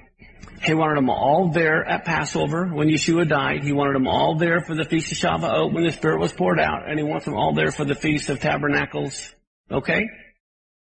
Trumpets, Yom Kippur. He wants there to return to the land. But just like Mordecai, there's a bunch that don't, why do I want to go to Israel? There's war and all kinds of things. And I make great money here in America or whatever or anywhere else. I don't want the stress. Okay, so God has been uh, fishing them, trying to get them to come back. 9-11, the economy collapsed, right? And a lot of people that had money lost money, and God was, that was the carrot to try to get the Jews to come back to the land of Israel. But even after the economy falls, some of them are still hesitant. They're trying to earn more money again or whatever. So I think the hunters are coming next. That's going to chase the Jewish people back to the land of Israel. I think uh, I think the economy is going to go down even further, you know, a global economic collapse. But what's going to happen? I see a war coming in Syria very soon with Israel. Russia, everything that's going on, Iran, the Middle East. And how many of you know everyone always blames the victim? Okay? I think Israel's going to defend themselves, and they're probably going to end up being destroying much of Syria and Iran and everything else. But what's going to happen, there's going to be riots all over the world because Israel did that. And there's going to be great persecution because of that. And you're going to probably see terrorist attacks all over the world in different cities, whether it's Jews or whatever. Is there's going to be a, a big uplift in terrorist attacks uh, because they're going to try to drive the Jews back. Okay, just like Jonah and the boat, they didn't want to throw Jonah out, but they thought that when we were going to be saved is if we throw Jonah out. And I think what's going to happen, because this is what happens if these Jews weren't here, America wouldn't be suffering, so we need to kick the Jews out just to save ourselves. I'm just giving you the mentality. Uh, once terrorist attacks happen here and, and they're blaming the Jewish people, rather than getting rid of the people that are causing the attacks, we're going to say if the Jews weren't here, we wouldn't have these problems. I'm just telling you the human mind. This is psychology. This is what happens. And so this is what I, God sent the fishermen trying to fish him back and, and I think the hunters are coming. And when you look at, look at these things, and this is what I see. But let's go back and look at 18 through 21. God says, first, I'm going to repay double for their iniquity and their sin because they defile my land. They filled my inheritance with the carcasses of their detestable and abominable idols. O Lord, my strength and my fortress, my refuge in the day of affliction. Now look at this. This is exciting. It says the Gentiles are going to come to you from the ends of the earth and they're going to say, surely our fathers have inherited lies, worthlessness, and unprofitable things. This is what's happening right now. Everyone's got, uh, the Gentiles all over are saying, oh my goodness, we've inherited a lot of lies. Things that don't profit. Surely, uh, it says, worth, uh, see, will a man make gods for himself which are not gods? Therefore, behold, I will this once cause them to know. I will cause them to know my hand and my might, and they will know that my name is the Lord. How are the Gentiles going to know that his name is the Lord? Is when he restores Jerusalem. Okay, and he saves Jerusalem. So let's look at Second Chronicles 34, verse 1 and 2. Here, little Josiah is only eight years old when he began to reign, and he reigns 31 years. And he does that which is right in the sight of the Lord. He walks in the ways of David his father. He didn't go to the left or the right, right? So when he's eight as king, Jeremiah is 10. So they're just two little boys growing up together. And look at what it says in uh, Second uh, Chronicles 34, 3 and 5. It talks about in the eighth year of his reign, so if he was eight years old when he began, he's now 16 years old. While he was yet young, he began to seek after the God of David his father. Do you remember? He's already had a couple kids by now. And in the twelfth year, okay, he's 20 years old, he began to purge Judah and Jerusalem from the high places and the groves and the carved images and the molten images. Why? He's been hearing Zephaniah, he's been hearing Jeremiah, he's been hearing all these things and saying, if I don't want this to happen in my day, I gotta start making action. I gotta start tearing these things down. And so they broke down the altars of Baalim in his presence and the images that were on the high above them. He cut down in the groves and the carved images and the molten images. He broke in pieces and he made dust of them. He strewed it upon the graves of them that had sacrificed unto them. And he burnt the bones of the priests upon their altars and cleansed Judah and Jerusalem. Okay, he's got a five-year-old and a three-year-old and he doesn't want this for his kids. Okay, and so Josiah is hearing all these prophets and he's saying it's time to get to work and he begins to cleanse everything. And so look how far, to what extent he went in verse 6 and 7. It says, So he did in the cities of Manasseh and Ephraim and Simeon and as far as Naphtali and all around with axes. And when he had broken down the altars and the groves and he had beaten the graven images into powder, he cut down all the idols throughout all the land of Israel and then he returns to Jerusalem. Good job, Josiah. And now what do we see? It's the 13th year of his reign. He's 21 years old. Jeremiah is 23 years old. And for the first time, the word of the Lord comes to Jeremiah. So Jeremiah is now adding to Hosea's and Zephaniah's words about the destruction that's coming, even though he's begun the reforms. Nabopolassar has now become the king of Babylon. And then what do we find? And so now we're going to begin the book of Jeremiah. All right chapter 1, verse 1 and 2. Here's the words of Jeremiah, the son of Hilkiah, of the priests that were in Anathoth in the land of Benjamin, to whom the word of the Lord came in the days of Josiah, the son of Amon, king of Judah, in the thirteenth year of his reign. Okay, we just got done reading in the twelfth year of his reign, he's making all these reforms. The very next year, Jeremiah comes and he starts preaching all these horrible things that are coming, even though the reforms are going on. Okay? There's reason for this you're going to see here. Maybe not this week. But the reforms have begun. Now let me put up this map here. Okay, these arrows is pointing, here's Jerusalem. Okay, here's, uh, Jerusalem's that little dot right there. Right across about a mile away, this is the Mount of Olives in Bethany. Bethlehem is three miles to the south. Anathoth is a couple miles to the north. So there's Anathoth. There's Jerusalem. It's a pretty close proximity. So I just wanted to give you an idea if you didn't know where Jerusalem was in relationship to Anathoth. It's very close. Anathoth is a couple miles to the north. Okay, so now you know where he is. And then uh, look at what it says here, Jeremiah 1 3. It came also, the word of the Lord also came in the days of Jehoiakim, the son of Josiah, king of Judah, unto the end of the eleventh year of Zedekiah, the son of Josiah, king of Judah, to the carrying away of Jerusalem, captive in the fifth month.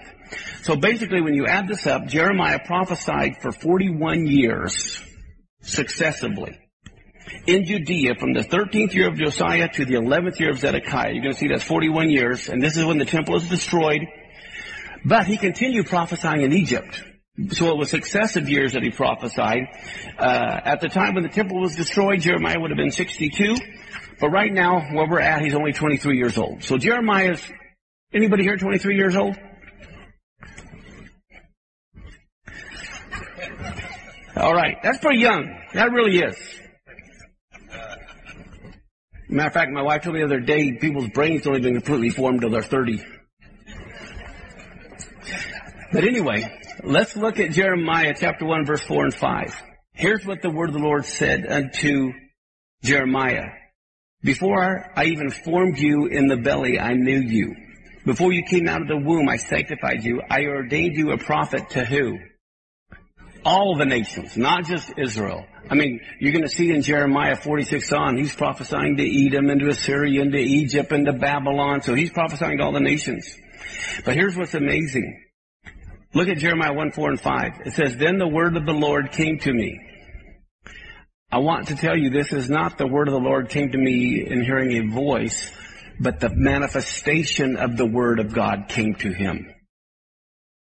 This is the Messiah who physically came and spoke to him. You're going to see this in just a second, what I'm talking about. But after this happened, when he said he's, he's ordained him a prophet to the nations, Jeremiah says, Then said I, Ah, Lord God. But that better translation is, Oh no! No, God! Behold, I can't speak, I'm just a child. But look at verse 7 through 10. But the Lord said to me, Don't say I'm a youth, for you shall go to all whom I send you, and whatever I command you, you shall speak. Do not be afraid of their faces, for I am with you to, to deliver you, says the Lord. And then says the Lord, put forth his hand and touch my mouth. Do you see that? The word of the Lord stood there and he touched his mouth. That couldn't have happened if it was just a, a voice touching his mouth. The manifestation of the Messiah is there. He is the word of the Lord, the great I am. And he touched his mouth. And the Lord said to me, behold, I put my words in your mouth. Now catch this. He says, see, look, I have this day set you over the nations and over kingdoms to root out, to pull down, to destroy, to throw down, and to build and to plant. Well, I couldn't help but think of Ecclesiastes 3, 1 through 3. What's this? For everything there's a season, a time for every person, per, uh, purpose under heaven. A time to be born, a time to die, a time to plant, a time to pluck what is planted, a time to kill, a time to heal, a time to break down, and a time to build up. Okay, now I have here the Hebrew word for time. Everyone's familiar with the Aleph Tav. This is the Ayin Tav. Okay, the word for time here is the Ayin Tav. It's time. There's a time for everything. My question to you is what time is it? What time is it? Well, you know what's fascinating about this word time? Let's go to the PowerPoint here. Here is the, the Ayin Tav. This is the word for time. What time is it? In the ancient Hebrew, it was an eye and a cross to see the covenant. And he says, I want you to see something. Well, we need to see the covenant. Now look at this. And the question is, what do you see? So look at this very next verse now in verse 11 and 12. Moreover, the word of the Lord came to me saying, Jeremiah, what do you see? Okay, so this is, this is, all has to do with sight, not just hearing. And he says, I see the rod of an almond tree. Then said the Lord unto me, You have well seen, for I will hasten my word to perform it. I want you to notice this. Here's that word for the almond tree. Shakade. But I want you to notice, and you don't see this in English, only in the Hebrew, it's the very same word for to hasten. The very same word for hasten is, is shakad. Shakade is the almond tree, and shakad means to be alert, to be sleepless, to be on the lookout. So God is speaking to Jeremiah about a rebellious Israel.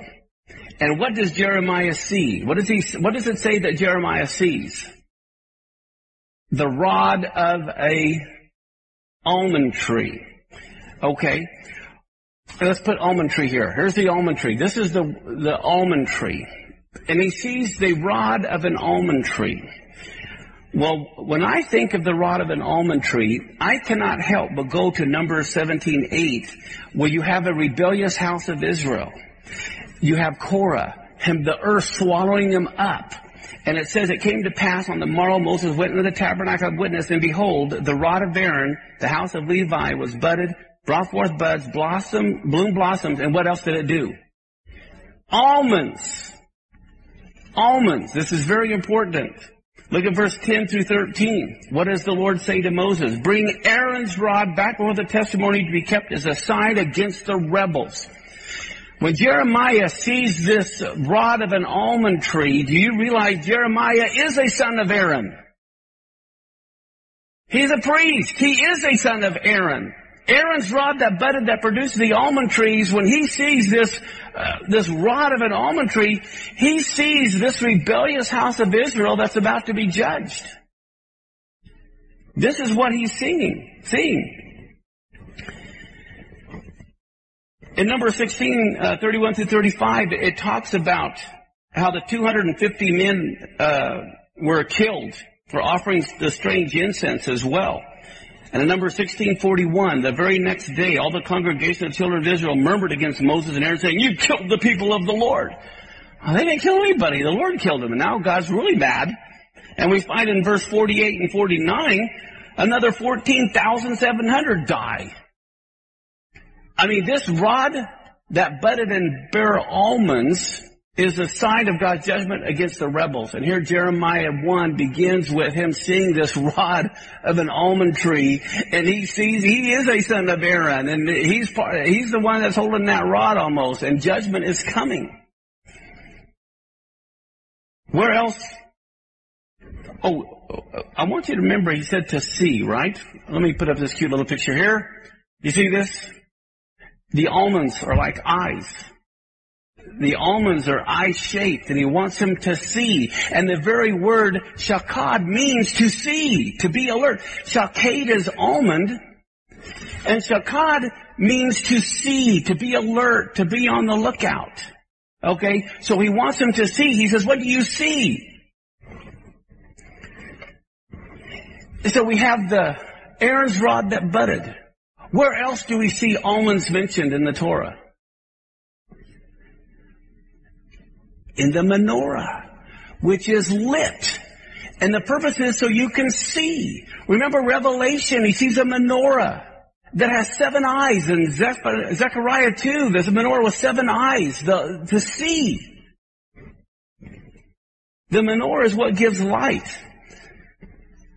In Exodus 25, 34, t- talks about on the lampstand itself, before bowls shall be made like almond blossoms, each with its ornamental knob and flower.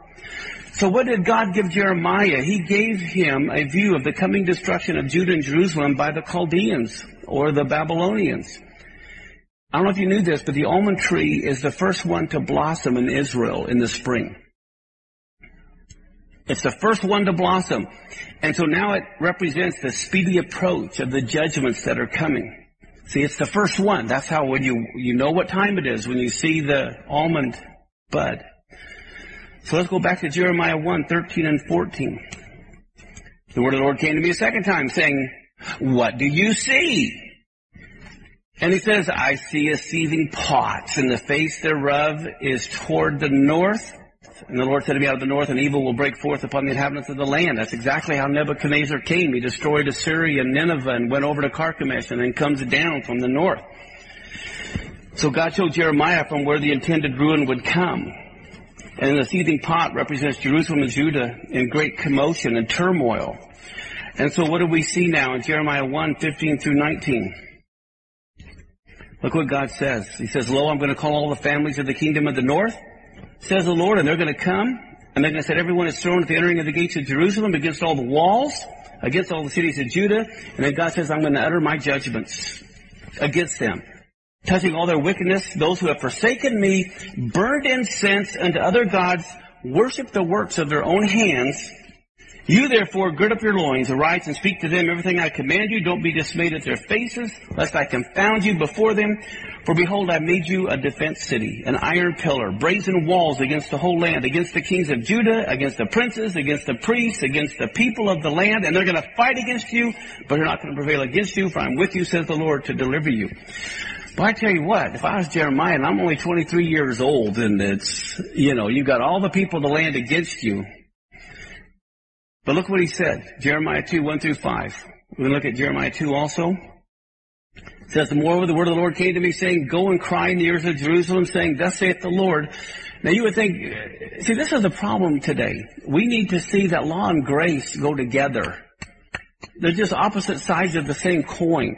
You can't have all law, you can't have all grace, or you have chaos. And what do you see? What does God say after all of this we've read in chapter 2? He says, go and cry in the ears of Jerusalem, saying, Thus saith the Lord, I remember you, the kindness of your youth, the love of your spouses, when you went after me in the wilderness, in a land that was not sown. Israel was holiness to the Lord, the first fruits of his increase, all that devour him shall offend. Evil will come upon them, says the Lord. Hear ye the word of the Lord, O house of Jacob, and all the families of the house of Israel. Thus saith the Lord. Again, he says, What iniquity have your fathers found in me? That they're gone far from me and I've walked after vanity and are become vain. Remember Micah? We just read in Micah 6, what have I done unto thee? Testify against me. And here we see Jeremiah saying, God saying to Jeremiah the very same thing that he had said a hundred years earlier. So what, what if, uh, you know, man, I love you guys. All you have to do is repent and return and these horrible things won't happen. But look at this. Here's Jeremiah 2, 7 through 9. Now think about this. This is during Josiah's time. He says, I brought you into a plentiful country to eat the fruit and the goodness. But when you entered, you defiled my land, you made my heritage an abomination. And the priests didn't even say, where is the Lord? And they that handle the law didn't even know me. This goes back to Revelation 3.20, the Laodicean church. Here he's standing at the door of the church. They don't even know him. They don't know the Torah. And I say, get out of here. We're having church. The pastors transgressed against me. The prophets prophesied by Baal. They walked after other things that don't profit. And yet look again what the creator of the universe says. Wherefore I will yet plead with you, says your children, uh, says the Lord, and with your children's children will I plead. It's just amazing to me that God will humble himself to plead with man. And then look at verse 11 and 12. He says, As a nation changed their God, which are no gods, but my people have changed their glory for that which does not profit. Be astonished, O heavens, at this, and be horribly afraid, and be very desolate, says the Lord. Well, this takes me right to Romans chapter 1, verse 22 and 23, where it talks about people who profess to be wise, but they're fools. They change the glory of the incorruptible God into an image made like the corruptible man, birds, four-footed beasts, all kinds of creeping things. Jeremiah 2.13. God says, look, we're going to make it real simple. My people have done two things wrong. They committed two evils. Number one, they forsaken me, the fountain of living waters. And they feed them out cisterns, broken cisterns that can't even hold water. So what are these cisterns that he's talking about? These broken cisterns that can't hold water. It could be their idols, which are just empty, vain things that uh, never answer their expectation. But more than likely, these broken cisterns are Assyria and Egypt that you're going to soon see because they were relying on them for help. They've forsaken living waters. Living waters never cease. You have it coming in, going out. Isaiah 58:11. Look at what it says. The Lord shall guide you continually, satisfy your soul in drought, make fat your bones, and you shall be like a watered garden and like a spring of water whose waters fail not. Remember I read Jeremiah and he talked about God, will your waters fail? And God saying, no, these waters fail not. I'm living water. Now I can't help when I'm re- reading this, but think of John chapter 7 verse 37 and 38 you're all familiar with. It says in the last day, that great day of the feast, and what feast is it that they're talking about here? The Feast of Tabernacles. Yeshua stood and what does he do? It says he cries out, saying, if any man thirst, let him come to me and drink. He that believes on me, as the scripture says, out of his belly shall flow rivers of living water. I'm going to take a moment to tell you what was going on in the temple at this time. Let me ask you this. How many here have not seen the feast DVDs that we have here? Wow, pretty much, well, a lot of, some of you have not seen it.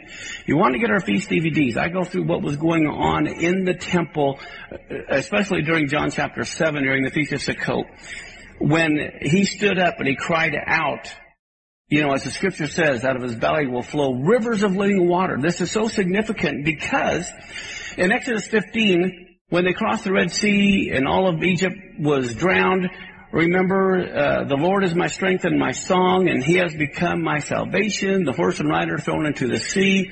Well, that verse in Exodus 15 is also in Psalms 118. The Lord is my strength and my song, and He has become my salvation, or Yeshua. And Psalm 118 is part of the Hallel. But guess what? It's also in Isaiah 12. And history records they would sing Isaiah 12 during the Feast of Tabernacles. So this is the song they were singing when Jesus interrupted them during their song service. One of the things that happened, uh, it all has to do with the water libation on the Feast of Tabernacles. They would pour out, well, the high priest will go out the water gate south down to the pool of Siloam because the pool of Siloam had living water. And he would have this golden pitcher he would fill with the living water. His assistant had a silver pitcher filled with wine. So here you have the living water and the blood. Josephus recorded two million Jews would be at Jerusalem for the feast. So can you think the Puyallup Fair is big? Can you imagine two million people and they're all singing?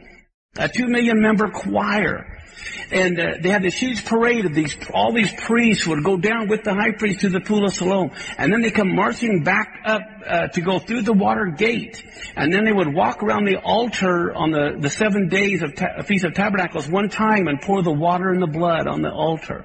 But on the seventh day, they would do a Jericho march and walk around the altar seven times. Okay?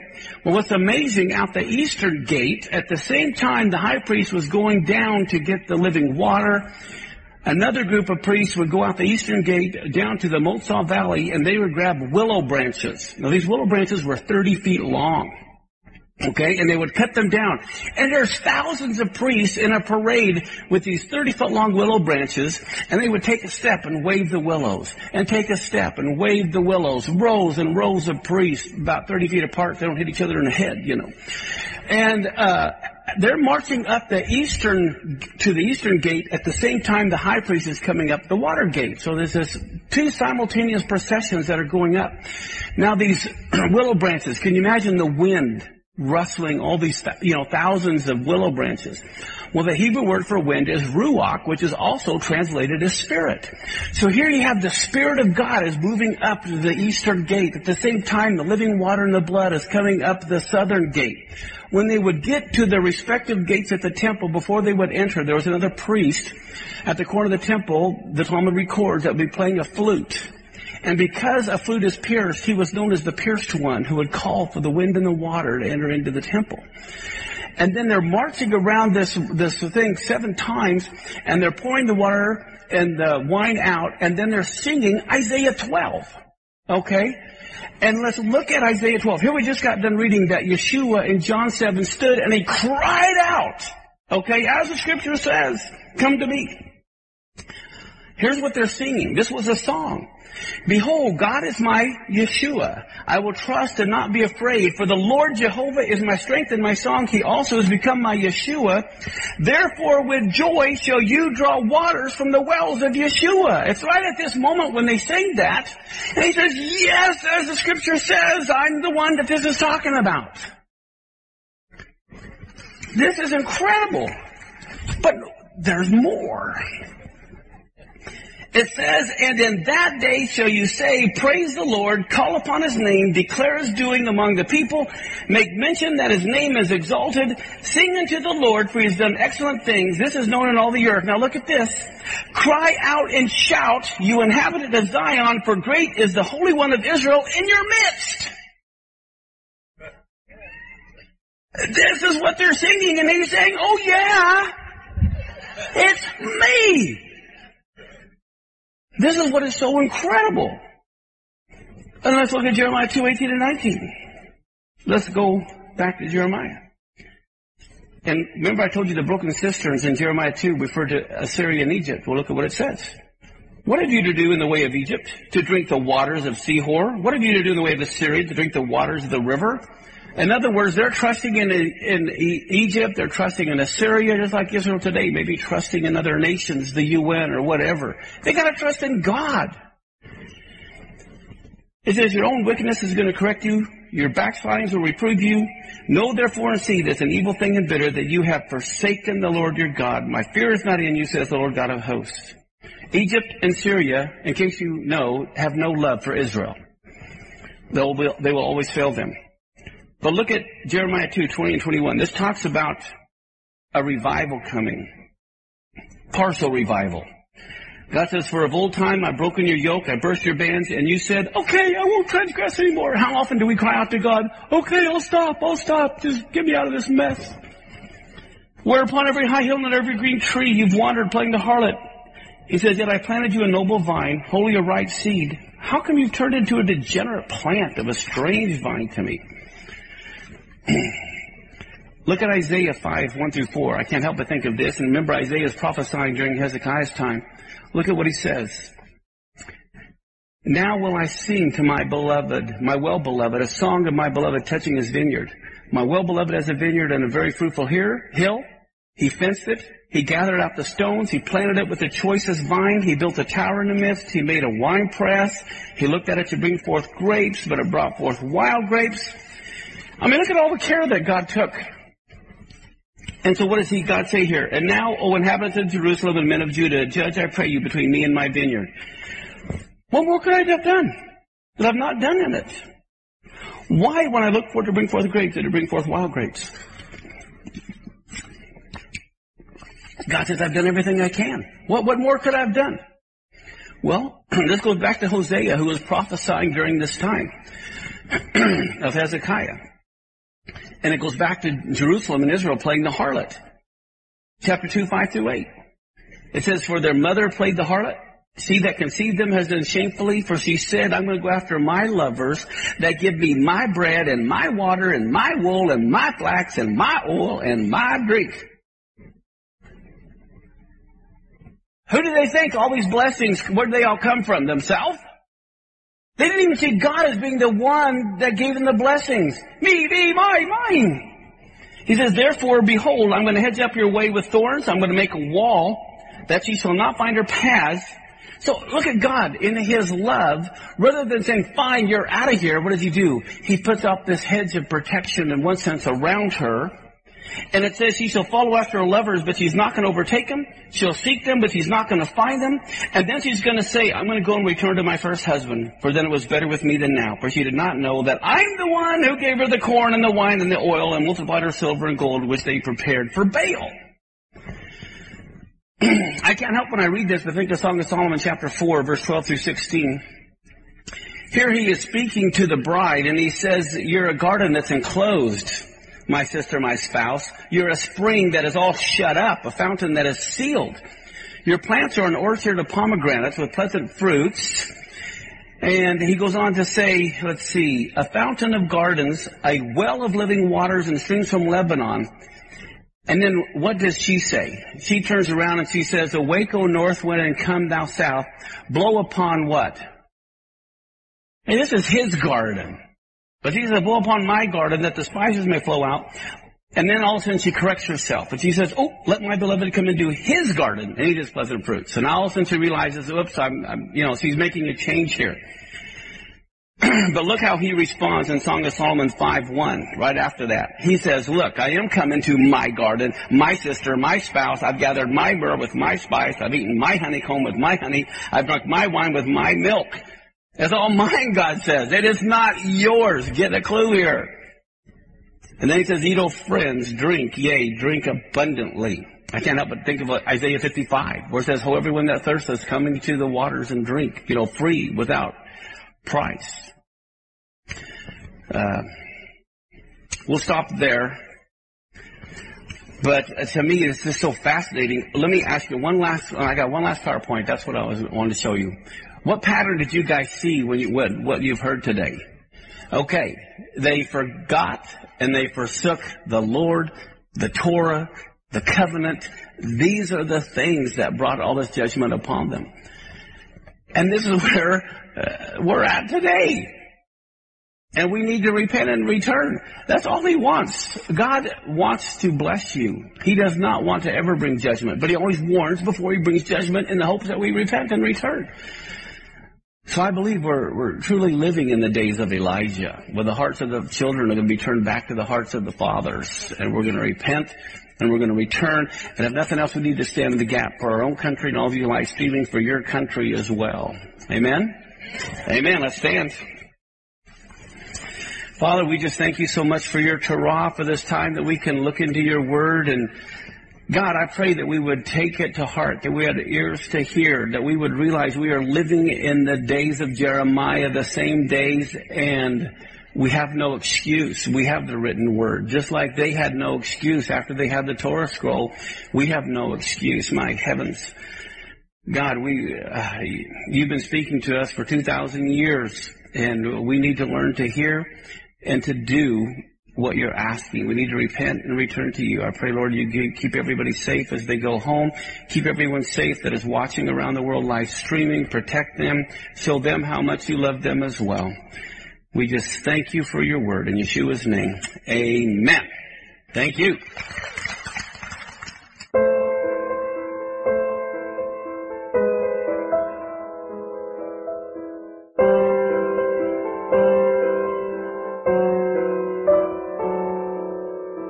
You're listening to Solace Radio, Monte Vista, Colorado. If you like the programming you hear on Solace Radio, please become a partner with us and donate any amount you'd like, and we'd sure appreciate it. And it helps us to reach more and more people around the world with this great message of hope. Thank you for listening to Solace Radio. Now back to our program.